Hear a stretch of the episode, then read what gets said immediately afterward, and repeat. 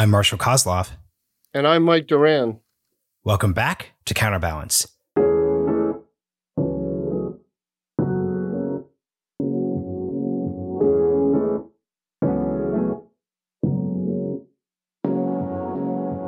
Mike, we've got a particularly wide ranging conversation today. Who are we speaking with? We are speaking, Marshall, to Svante Cornell. Svante splits his time between Washington and Sweden. He's a dual national, and he's the head of a think tank in, or, or the co-chair of a think tank, I think, in Sweden, and uh, co-chair of a, of a of a Central Asia Caucasus Institute here in Washington D.C. Svante Cornell, his brain is the best kept secret in Washington D.C., but he has no capacity for self-aggrandizement and uh, what would you call it, marketing himself. So I'm here to do that job for him. He's probably the number one analyst of Central Asia in Washington D.C. If he's not number one, he's he's tied for number one with Fred Starr. Svante speaks uh, more languages than I uh, care to admit. He, he, he speaks Swedish, English, of course, French. I've seen him speaking French fluently. He speaks Turkish fluently. He speaks Azerbaijani fluently, and he probably can uh, make his way in, uh, in, in in Kazakh and uh, and Kyrgyz as well. I'm, I'm guessing he'll let us know. Anyway, I, Svante, I'm going to stop singing your praises here. Welcome Please to Counterbalance, the fastest growing podcast in America. How are you? Thank you very much. Uh, you're too kind, and you're uh, gonna get me more enemies if if I don't have enough already. I, I, hope I can get you enemies. That'd be wonderful. Let me let me tell you why I wanted to have you on, uh, uh, Svante, for for two reasons.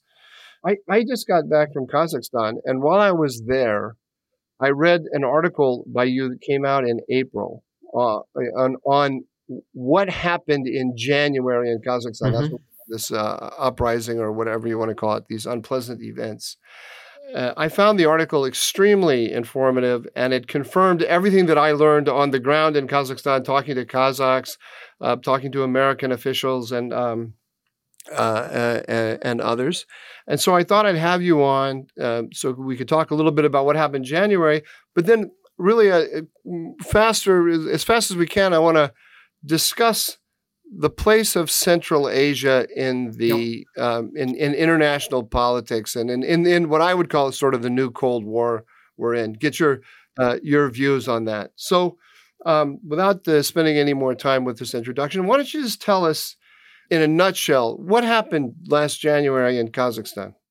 Well, uh, uh, first of all, Mike, thanks for having me on, and it's uh, it's wonderful to talk to you, and I'm glad for this opportunity to discuss Kazakhstan and Central Asia more broadly because I think um, I've been trying to hit my head against a brick wall for many years, trying to explain that if your um, if your uh, national security, if the national security of the United States is dominated by great power competition, and the biggest competitors are China and Russia, maybe you should be interested in the countries that are in between those two. That, for some reason, seems to be very hard to get people to understand, which probably says more about the level of strategic thinking in Washington, at least I hope, than it does about my powers of persuasion.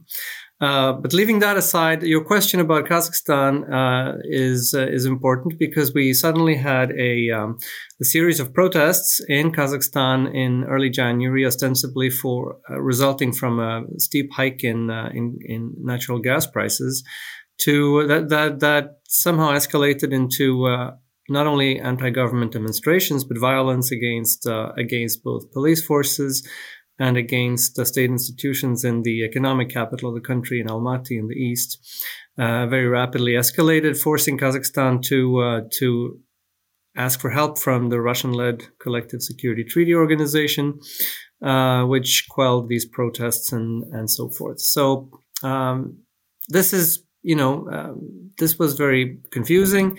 Uh, it also seemed to me that it was um, read by most people through the lens of what was going on in Ukraine. The preparation for war, as we know now, uh, a lot of people saw it coming, but we didn't know that there was going to be a war. Now we know what happened in Ukraine. And this is the reason why uh, at the Institute we just decided to produce this article, which has an analysis, but most importantly, perhaps a chronology of what we figured were the most important parts of this, uh, what actually happened. uh, since nobody was really able to pay pay attention to Kazakhstan any more than perhaps they normally would. Um, I think the the my my my conclusion is that several different things happened. Uh, a few different things happened. One is, you know, Kazakhstan has been the area. Uh, there there have been a lot of protests in Kazakhstan recently. This is one of the reasons that the current president, Mr. Tokayev, has been engaging in reforms because he knows that the Kazakh population demands reforms. But I don't think that that was the only story because suddenly you see the um, uh, police forces in the country, which are normally fairly happy to quell demonstrations, didn't do so. And suddenly you had um, protests escalating with new types of people, criminal looking people, um, engaging in this violence against the state. And in this part of the world, these type of things don't happen spontaneously. You don't have, you know, criminal gangs getting involved in anti-state vi- violence just like that. It's just these these societies are too controlled. The state security forces are are, are way too sophisticated for this to kind of happen by itself without anybody seeing it coming. Uh, which is why um, my basic argument is that you had very spontaneous protests that was abs- absolutely genuine and normal. But some people took advantage of this in order to undermine the president of the country. And my conclusion is that these are the people who benefit from the status quo, who don't want reforms, particularly political reforms, to take place in the country. Uh, and that's why you had the situation. Could you actually, for listeners, describe the status quo in the country? Well, the status quo, it depends what you mean, but I mean, the status quo is that uh, the situation is basically back to normal. Uh, the uh, the Russian peacekeepers came in, never really engaged with anybody, uh, because the Russian peacekeepers, frankly, were never supposed to engage with anybody. They were supposed to show the people within the government of Kazakhstan that were not loyal to the president that their attempt to undermine him or conduct a coup against him would not succeed because Kazakhstan had external support. Um, and after that, the Russian peacekeepers strangely uh, actually uh, left the country. That's never happened before. Russian peacekeepers are usually known as the uh, forces that keep the pieces rather, rather than keep the peace. Uh, but this didn't happen in Kazakhstan. Uh, the uh, Russians are gone, as far as we understand, and the president announced uh, uh, accelerated political reforms, including weakening the power of the presidency, strengthening the parliament, making it easier to start political parties, and a lot of other things like that. And I think the the hope from the side of the president now is that he's going to be able to do so after these events, because he also removed a lot of uh, people. Um, family members, for example, of former President Nazarbayev that were occupying very important positions in Kazakhstan's economy. Uh, he removed them, he reduced them to size, if you will, and, and everybody assumes that these are the people who had the most vested interest in keeping uh, the situation as it were, rather than engaging in reform. So now it's uh, it's kind of we have to see is he going to be able to push through with the reforms that he had started announcing as soon really as he took over from Nazarbayev back three years ago uh, or you know the situation is not made easier by the geopolitical complications, by the you know the worsening of U.S.-Russia tensions, the economic sanctions on Russia also impacting Central Asia. You know, it's not it's not an easy situation. So this is the. Uh, uh, the thing that surprised me the the most about my own attitude uh, when they when the Russian peacekeepers first went in, the CSTO peacekeepers, yeah, like everyone else, I thought, oh, that's it. We've seen this before. This is like, uh, uh, you know, this is like Georgia or Donbass, and they're they're never leaving. And I, mm-hmm. I think uh, Antony Blinken, Secretary of State, yep. even said something to that effect, yep. Uh, which I agreed with. Uh, but then they left relatively quickly. To, uh, President Tokayev was carrying out reforms which threatened the established position of the Nazarbayev clan uh, the Nazarbayev clan acted against Tokayev, and then the CSTO stepped in and put its thumb on the scale in favor of President Tokayev. Yes. So surprisingly, surprisingly, uh, and what even surprised me more is that I concluded while there, and uh, I'm curious to get your reaction to this, that it was in the American interest as well that President Putin did what he did. I, I was ready to read the world with a zero sum game, especially in the background of Ukraine between the United States and Russia. And I came to the conclusion that actually what, what Putin did was okay from the American point of view. Would, would you agree with that? Well, in a certain way, yes, if the alternative would have been chaos or a coup in Kazakhstan. Now, what we'll never know, of course, first of all, is if President Tokayev panicked, uh, if the disloyalty within his own security, and I want to be clear, the, the only reason he called in the, uh, the CSTO operation is not because, you know, the people on the street were really what he was worried about, um, because obviously the amount of protesters that were there was something they could have handled but because he was afraid, he didn't know who was loyal to him in the country's security uh, structures, whether it be the you know the intelligence services, the police, or the the military. We're not we're never, I think, going to know if if that if that fear or that concern was was was valid enough to to call in to call in the Russian peacekeepers. Of course, if that was the case, then yes. Uh, but the only reason why if your point is correct that what President Putin did was also in the US interest, uh, is because this was not in President Putin's plans. Uh, and he was very much, as we know now, focused on something else, namely Ukraine. And, you know, if he needed an Kazakhstan was not something, it was just an opportunity to make a PR coup, if you will, and also to uh, prevent something ha- happening in Central Asia that, that, could have derailed his his his plan, which was entirely focused on Ukraine. On another level, however, I mean the the sad part or the bad part about what happened, which is not in the U.S. interest, is that it kind of dro- drove home again this idea that the Central Asian states are not real countries, that somebody from the outside needs to intervene in order to establish security there. And, you know, for the past well, six, seven years, really after the change of power in Uzbekistan, when Uzbekistan started investing heavily in Central Asian cooperation, both Kazakhstan and Uzbekistan have kind of taken the lead in uh, developing regional cooperation in Central Asia that doesn't involve outside powers, read Russia and China. Uh, and I think even uh, they, they've said at a couple of occasions that you know, there are no problems in Central Asia that are big enough that we can't handle it as Central Asians. We, we, we really don't need outside outsiders to fix our problems. We can handle it ourselves. And that is in the United States' interest because we don't want outside powers like Russia and China to be dictating to security in Central Asia. So this really took us back in that sense because if Kazakhstan, you know, the richest country in Central Asia can't handle its own security, um, when it's faced with this type of internal troubles, well, what does that say about the prospect of Central Asia being able to handle other kinds of security issues without the Russians looking over, you know, standing and supervising them and taking care of the problem when it arises? So I think from that point of view, it's a little more complicated. For more background, can you, and this is kind of a bigger question, but can you really articulate the post-Soviet relationship between Kazakhstan and China, the United States, Russia, basically the great powers with interests in the region. Obviously, sure. I mean, it's it's not easy because the thing when you when you work with Central Asia for a long time, what you begin to realize is that these these countries' leaders don't always say what they think um, because we like rhetoric a lot, which was you see in the Western response to the Ukraine conflict. But in this in this part of the world, they're very careful about their rhetoric. They can do things um, that counter Russian interests, but they're not going to say so out loud. We kind of say things first, and then we might do something.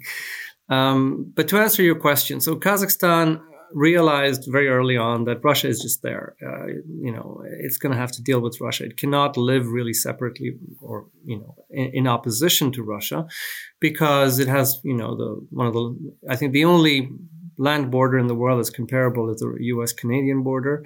Uh, it's not really demarcated. You have these this large ethnic Russian population, and your economy is closely tied to Russia. So then the idea became, well, how do we do in order to develop independence if we are this closely linked to Russia? And they figured out, well, we're going to do it by elevating the relationships with other powers so strongly that that kind of becomes a counterbalance to our links with Russia. Um, so uh, the first um, goal was to build a strategic partnership with China um, that began to rival the relationship with Russia. And then also to build one with the United States and lesser countries, if you will. Bring in the Japanese, bring in the Europeans, bring in the Indians, bring in the Turks, whoever wants to be here. You know, the more the merrier. But it is really the US and, and China that are the counterbalance to Russia. And perhaps in the future, you know, maybe China is your biggest concern and you want Russia and the US as a counterbalance to China. Um, the only problem with this analysis is, well, there are two problems. First, it requires that you're not too closely integrated with the Russians because then nobody's going to be able to counterbalance that. And and secondly, you need the other powers to be interested in being present. and the, with, with regard to the first problem, when the Russians launched the Eurasian Economic Union, that became very problematic because you know it threatened to make the, the connection to Russia so strong that nobody would be able to to, to rival that. Um, second, the Chinese sorry, are definitely uh, there. Sorry, Svante. Just for the listeners, uh, can we just define the Eurasian Economic union well, Union? the Eurasian Economic Union is what President Putin started back five, ten years ago when he saw that China was moving in from the east economically. Uh, the EU was moving in from the west into countries like Moldova and Ukraine and even in the South Caucasus. And he decided to lock down as many countries as he could in a let's say in, a, in an entity that looks like the European Union, it looks like it's mostly focused on economic cooperation, but it's really a political unit in order to give Russia veto power over the trade and the politics of these countries. So uh, the, the, final point I was going to make on this is that the other problem was that yes, China is going to be present, but in, in for in order for your policy to work, the United States has to be invested in the region, and that's become very questionable. And I think that's why the U.S. withdrawal from Afghanistan and the way it happened was so damaging. The uh, one of the things that surprised me uh, in Kazakhstan, I don't know why it surprised me, but uh, well, let's just put it this way: I came away with a strong impression, and I would like to get your reaction to the impression. There's a very, very strong distrust of China yes. in Kazakhstan, um, stronger than the distrust of Russia, and it kind of surprised me. Because I mean, if I'm not mistaken, a million Kazakhs died in the 30s, and while while while Stalin was starving mm-hmm. the Ukrainians, he was also starving the Kazakhs. It's a That's lesser right. known lesser known story. Uh, a million died, another million or so. I'm making up the numbers here, but a, a, a large uh, numbers died, and and and large numbers, very large numbers, left and went to China, where they're yep. now in Xinjiang province, where they're not doing so well. Um, but but as far as I could tell, and uh, having spent a week in Kazakhstan, I am now one of the world's greatest experts on the subject. But I still have a little bit of doubt about certain issues, and I I I, I couldn't tell if if I was just hearing what you know people wanted to tell me since I'm an American. They want us to hear the. Uh, concern about China, or but I really think I was hearing no, it's real indigenous you know, gut level distrust of China in a way that they're not distrustful of Russia, and I don't totally understand it. I uh, because yeah. since since they've been dominated by Russia and not by China. Can can you explain that to me?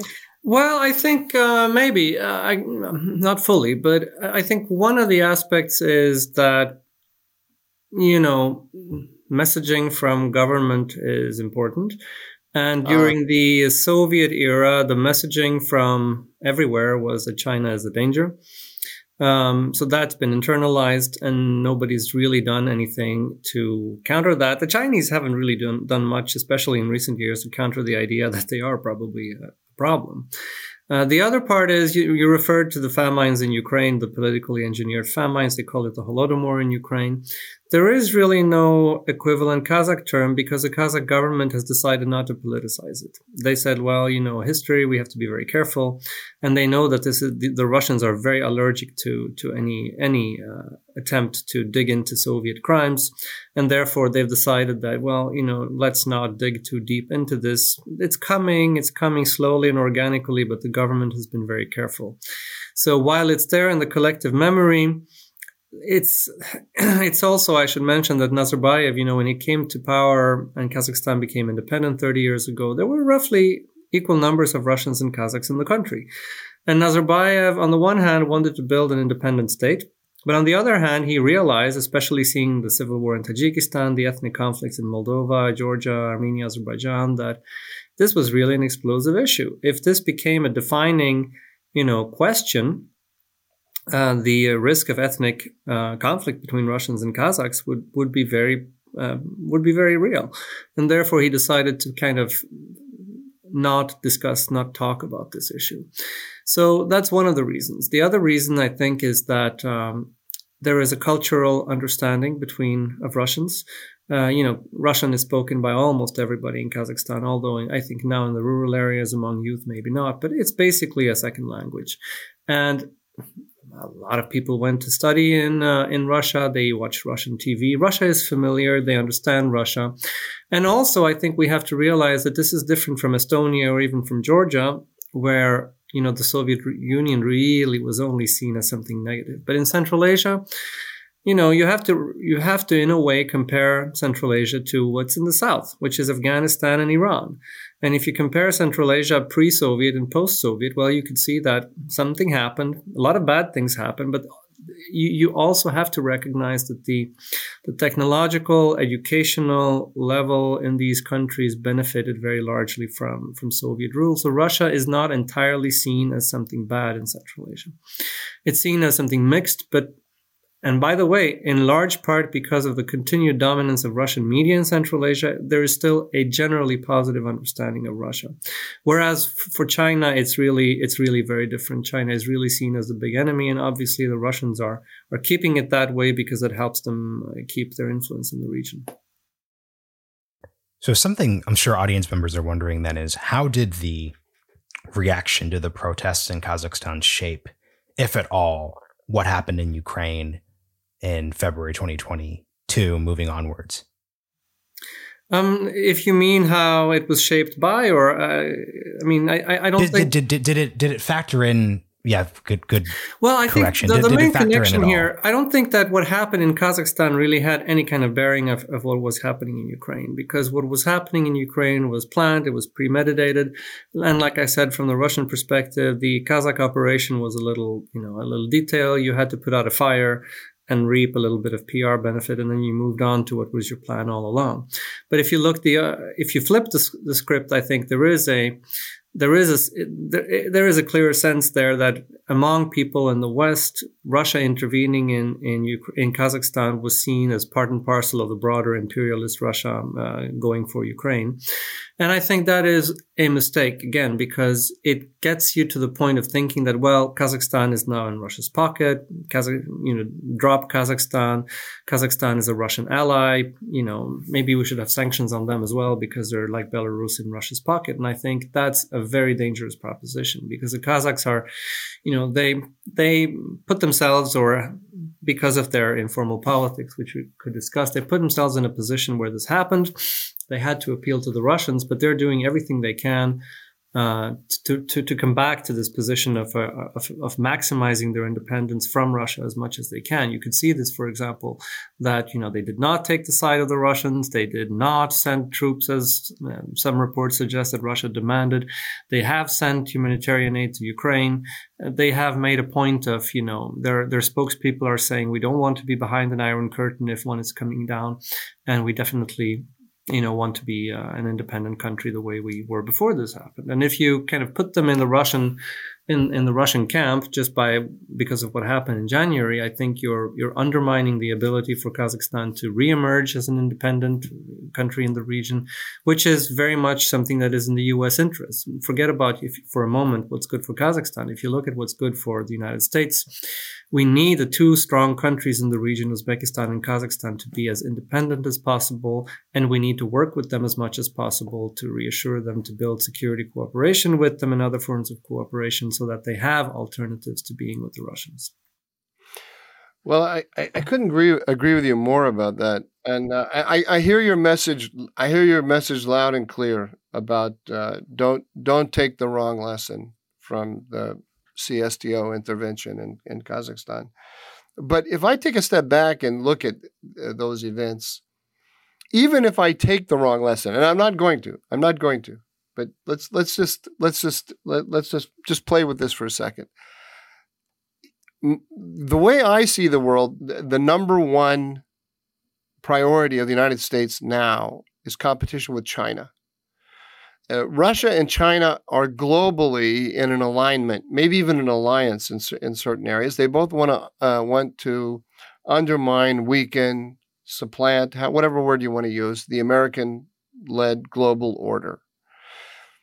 One area in which one prominent area in which Russia and China's interests are not perfectly aligned or, or are not aligned is Central Asia. Yes. So I it the, the fact that the fact that Russia in some ways is operating in in Central Asia as a bulwark against Chinese encroachment is not necessarily a bad thing from the American point of view.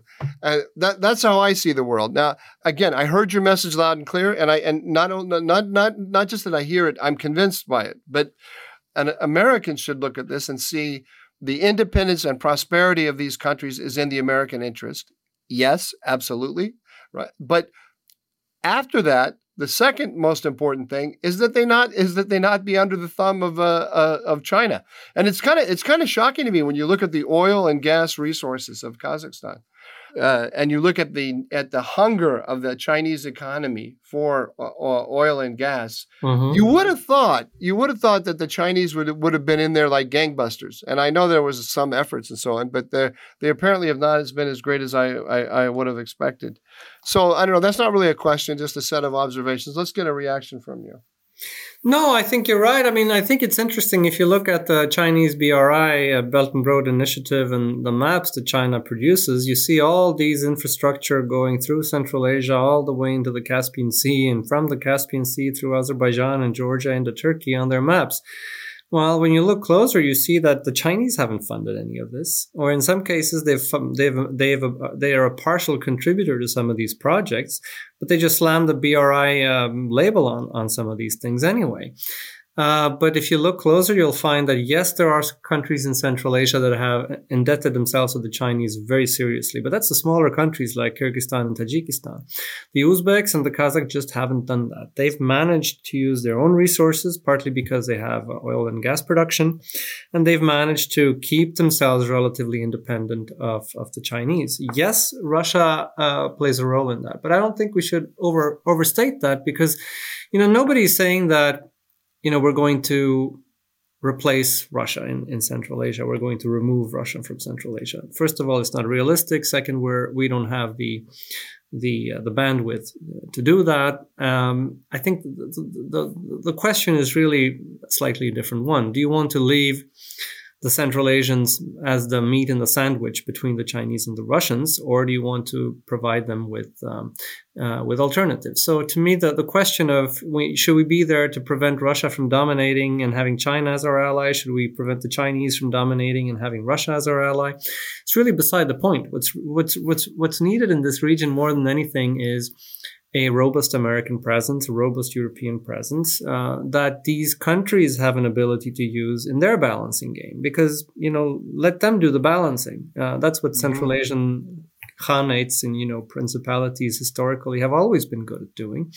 Uh, we have to play a role, so to speak, in the game they are they are playing. We have to give them the options because that in turn uh, provides us with advantages. And the advantage, I think, is very simple that exactly because these are middle-sized countries um, who are stuck between great powers, that makes them naturally predisposed to American uh, to a partnership with the United States because they don't want to be dominated by their neighbors.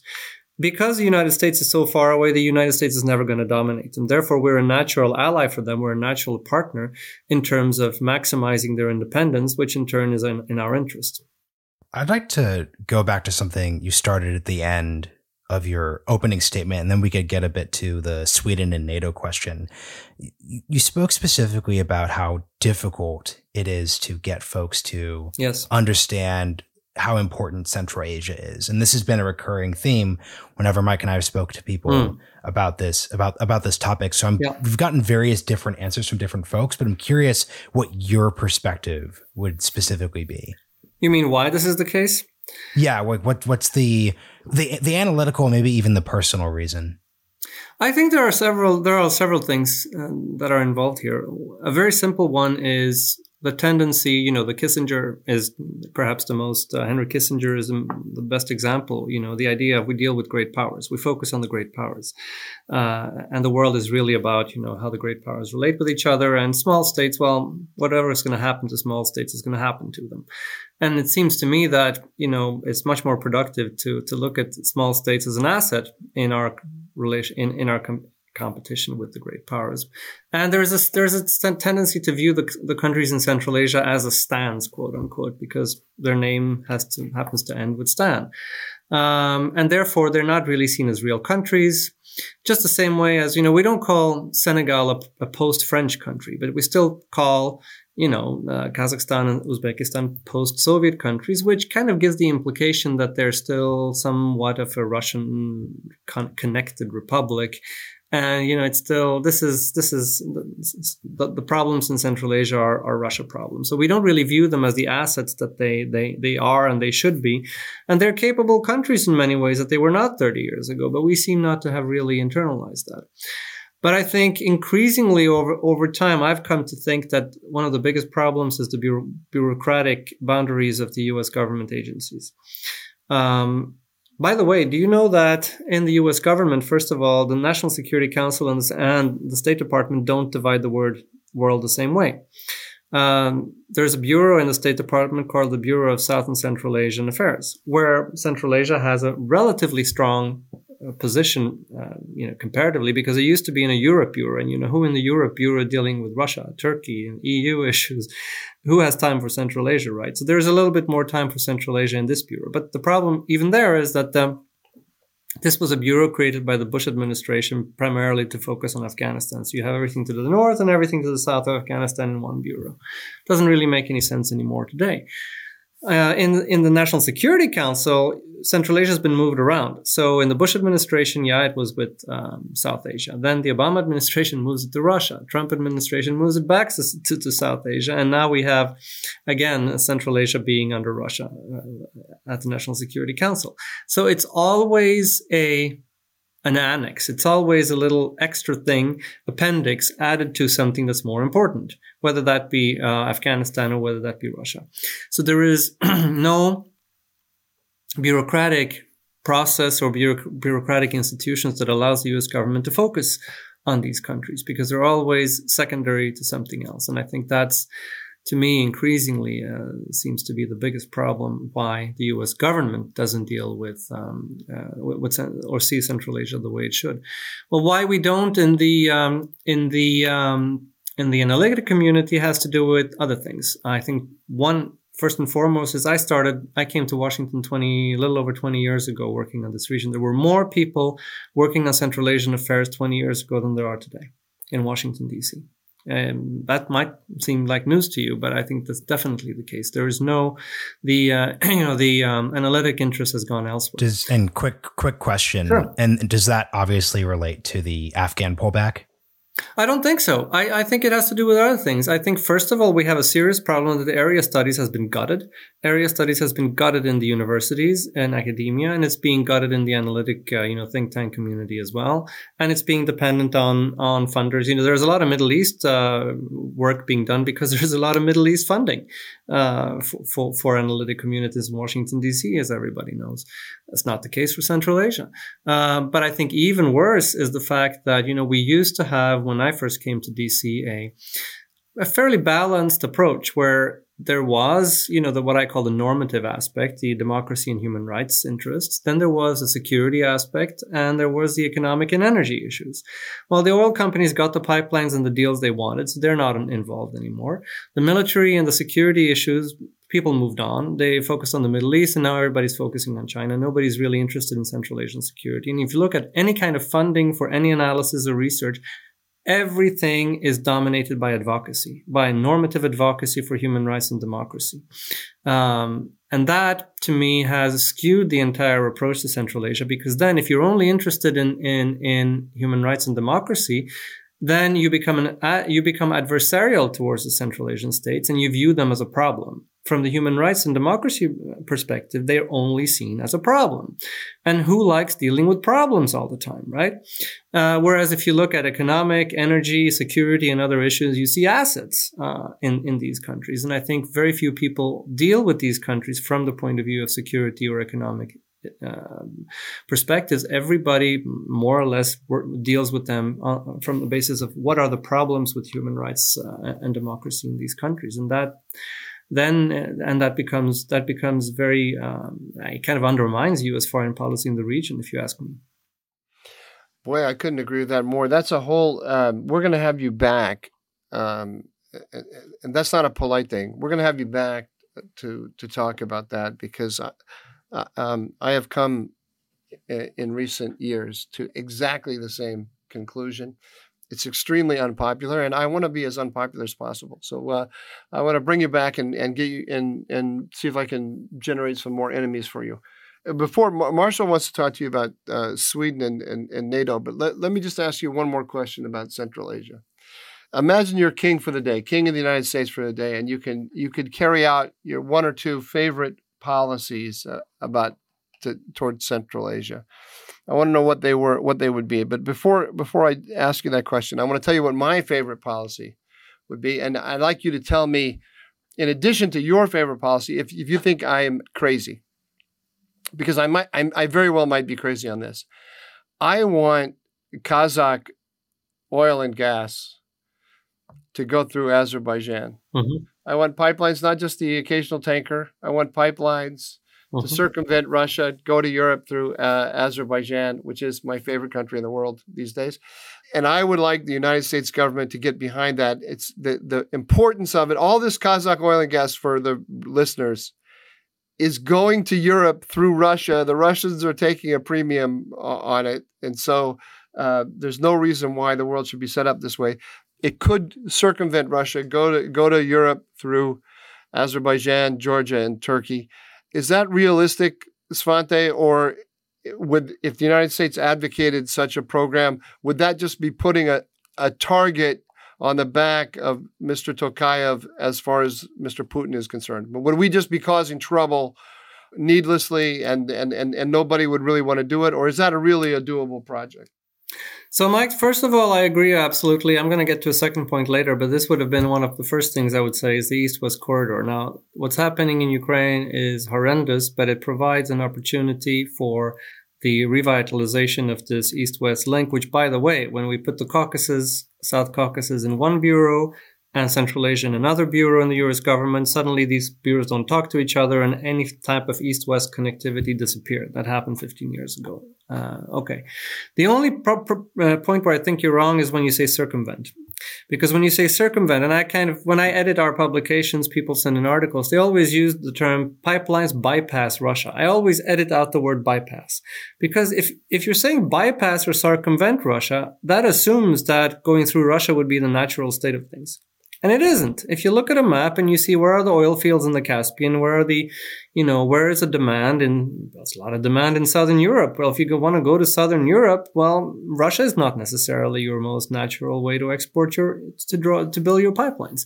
But no, you're absolutely right that this is, this is, this, this should be an absolute priority. The question is how you do it if you do it the you know the the way Mr. Biden or others tend to do things, which is by loud proclamations that are designed to be as controversial as possible, then yes, people in the region might say, well, is this going to create too much trouble for me or, or is it worth it? But they want this to happen. The Kazakhs more than ever now want this to happen because they can't get their oil to market. And the big oil from the Kashagan field in the North Caspian hasn't been it hasn't been determined yet how that's going to be exported. So yes, I think this absolutely can happen. The Kazakhs want it. The Turkmen probably want it in one way or another.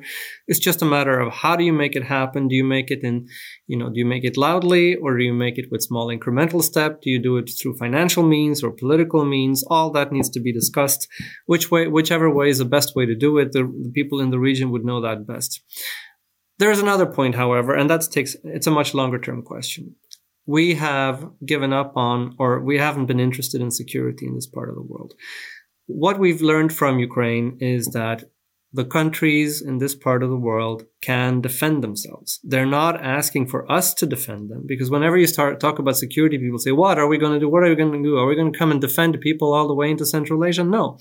You're going to help these countries defend themselves. Now, for example, in Kazakhstan, he, the, the president just made it very clear he doesn't have confidence in his security institutions. Well, who is going to rebuild the security institutions in Kazakhstan to make sure that they're modern, service-oriented institutions rather than, you know, Soviet-era repressive institutions? Well, the Chinese and the Russians are not going to be able to help them do that. If this is what they want to do, we should move in, maybe discreetly, maybe openly, and help them rebuild security institutions. We should help them further develop their military forces, and we should be prepared to sell the military material so that they can build up their own defense against whoever, Russia or China, would create, or Islamic radicals who would create trouble for them.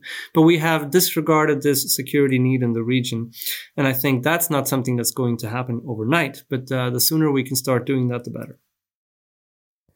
And I'll just ask this last very open ended question.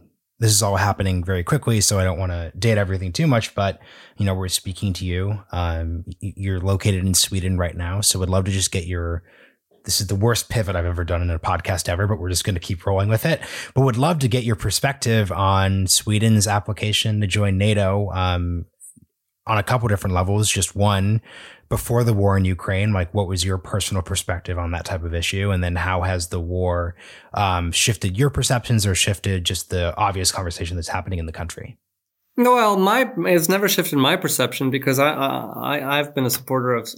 I mean, I thought it was kind of obvious that Sweden, if it's if it's a Western European country in a post Cold War situation, uh, you you have to be a member of uh, of NATO. Uh, it's by the way also strategically, if you look at the big difference, the Cold War. Uh, the Baltic states were part of the Soviet Union, and therefore, you know, there was no real scenario in which the main focus of a big war in Europe would be in the Baltic Sea area the moment the uh, and I should add the, the, the big scenario was big tank warfare. You know, the Fulda Gap, Eastern Germany, Western Germany, and the Central Europe. Um, now we're talking about a situation in which the Baltic states are part of NATO. That means you've shifted up the strategic um, area in theater of a possible war in the, in, in the middle of Europe further north. And but the, the, Swedish position was, well, we support the the NATO membership of the Baltic states, but we're not interested in joining. I didn't. I never thought that made any sense. I thought that as, as soon as you see the Baltic states joining, the, the security system has shifted, and both Finland and Sweden should have joined NATO. The Finns are more pragmatic, but in Sweden, it's always been a very ideological issue connected to this idea of Sweden as a as an independent vo- force in, in in world affairs that during the Cold War was neither really fully with the West nor with the East. Although now we know which the Swedish public didn't know that the, the, Swedish government had, you know, ties under the table with the NATO and the West and, and, the United States that was much stronger than, than what was ever announced. So the Russians already view Sweden as part of the West, but you don't have Article 5 protection. So that never made sense to me, and therefore this all made, this is uh, very natural, and this is very uh, very urgent. What's happening right now?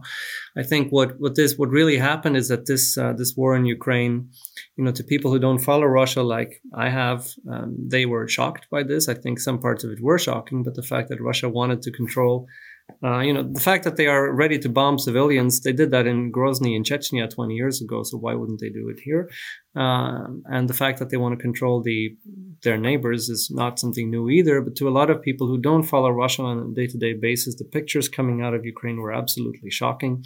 It shifted their worldview, and it made it possible to um, to basically make up with the uh, reality and myth of Swedish neutrality and um, abstention from any kind of uh, military alliances. And you know, I think it's it's good that it happened. I applaud the government for doing it. I think it should have happened earlier, but uh, better late than never. Svante, you're a you're a, an expert on Turkey as well. Yes, and um, sometimes. And I noticed that the, the Turks have um, put a little bit of a roadblock in the way of Sweden's accession to NATO mm-hmm. um, demanding a basically uh, demanding a shift on uh, Sweden's policy toward the PKK before Turkey will assent to uh, to Sweden joining. What's your read on the state of those uh, discussions? Oh, I think that was absolutely to be expected. You know, nobody in Sweden six months ago expected that the country would be uh, would be would need Turkish approval for anything. Uh, and to tell you the truth, if I was the leader of Turkey, I would probably have done the same thing. I mean, in the Turkish national interest, um, the and we've talked about this before, Mike. The uh, the fact that Western powers, led by the United States, by the way, invested very heavily in the Syrian, uh, you know, uh, Kurdish Syrian forces that were dominated by a PKK affiliate uh, it doesn't look very nice to the Turks. Now, I understand how this happened. I understand that the ISIS threat put the U.S. in a situation where beggars can't be choosers. Uh, I still think that the uh, this could have been handled in a way that took account of Turkish uh, what we what do we call it? We call it legitimate security interests in a different way. That wasn't really done. Um, I think the the fact is that we've been dealing with, uh, we've, we've been pretending that the PKK in Turkey is one thing, very bad thing, a, a terrorist organization, while we've said that the Syrian Kurdish organizations that are controlled by the PKK are heroes because they're fighting against the Islamic State. This was never coherent. And I think the fact is that many Western countries have done this, and, and the fact that the Turks are are using this this opportunity to point that out and to um, extract a uh, correction in terms of, um, in this case, the policy of Sweden. But I also think it's aimed at the United States in some way. I think that's that's just something we have to to deal with. And in in in, in the Swedish case, I think there's just there there just has to be. Uh, a new realization that if you are going to be part of NATO, you are going to be uh, you're going to have to take into consideration and learn a lot more about the security uh, perspectives of all NATO members. And I suspect that that is what is happening right now as a delegation from Sweden is being dispatched to Ankara. All right. Well, Svante, we're at time, but this has been incredibly helpful, and I appreciate how we could just get the it's a pleasure. easier bit there uh, towards the end. But Mike, do you have anything to take us out with? No, I just want to thank you, Svante, for uh, for a very enlightening um, uh, hour of discussion. Your brain was as big as I, uh, I'm sure our audience was that your brain was as big as I described it. And uh, I thank you for that. Thank you very much, Mike. Thank you, Marshall.